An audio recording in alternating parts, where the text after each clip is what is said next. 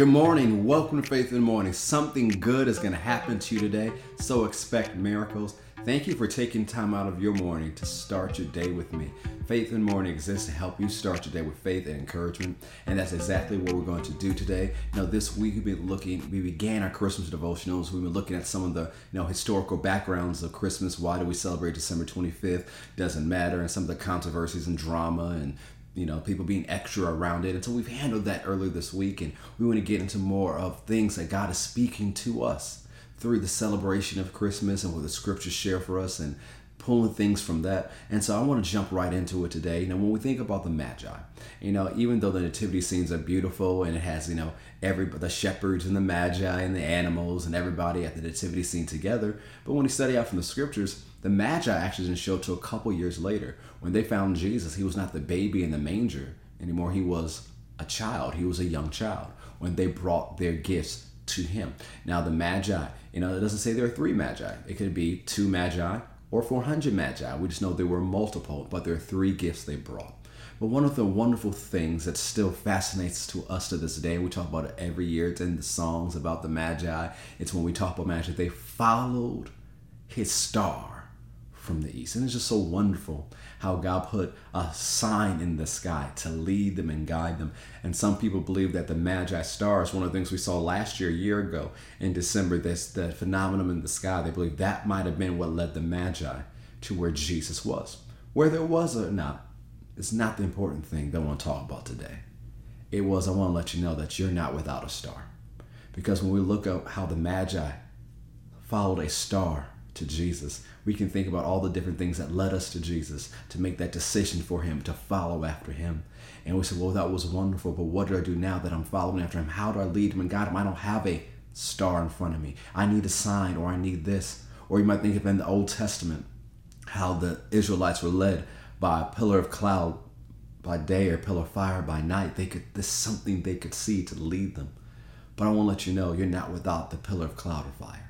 You're not without a star because Jesus said he was sending the Holy Spirit to live within you, to lead you and to guide you into all truth. You know, the scripture also tells us in Romans 8 14, for as many as are led by the Spirit of God, they are the sons of God. And it tells us in verse 16 that the Spirit Himself bears witness with our spirit that we are the children of God. And one of the things we see in Paul's writings, we see in the Gospels, we see in John's writings, that we as believers, have the Holy Spirit on the inside of us. The star was great for the Magi, but we have something better than a star. We have the Holy Spirit of God Himself who will lead us and guide us into all truth. He'll show you what to do, He'll tell you where to go, He'll tell you what not to do, He'll tell you what not to say. And you know, as the scripture tells us, He lives within us, both to will and to do of God's good pleasure. So not only will He help you do what's right, He'll help you want to do what's right. So don't think that you need some outward sign or that you need something else to help you follow God. Jesus already gave you the greatest gift to help you follow God. His name is the Holy Spirit. And if you're born again, He leads you on the inside. So take time to quiet yourself down, to quiet out your mind and quiet out your emotions. And as you read the Word of God, and as you spend time in prayer, as you go through your devotion, and go through devotionals, take time to listen on the inside and to say, Sir, where would you have me to go today? Because I desire to seek Jesus and follow after him, just like the Magi did, and even beyond. And guess what? The Holy Spirit will lead you and guide you into all truth. Sometimes it will be in what we call the inward witness. It'll be impression on your heart. It's not necessarily words, but it's an inner knowing, an inner leading. It's greater than intuition. It's greater than just saying, oh, you know, something told me. It's not a something. He's a someone.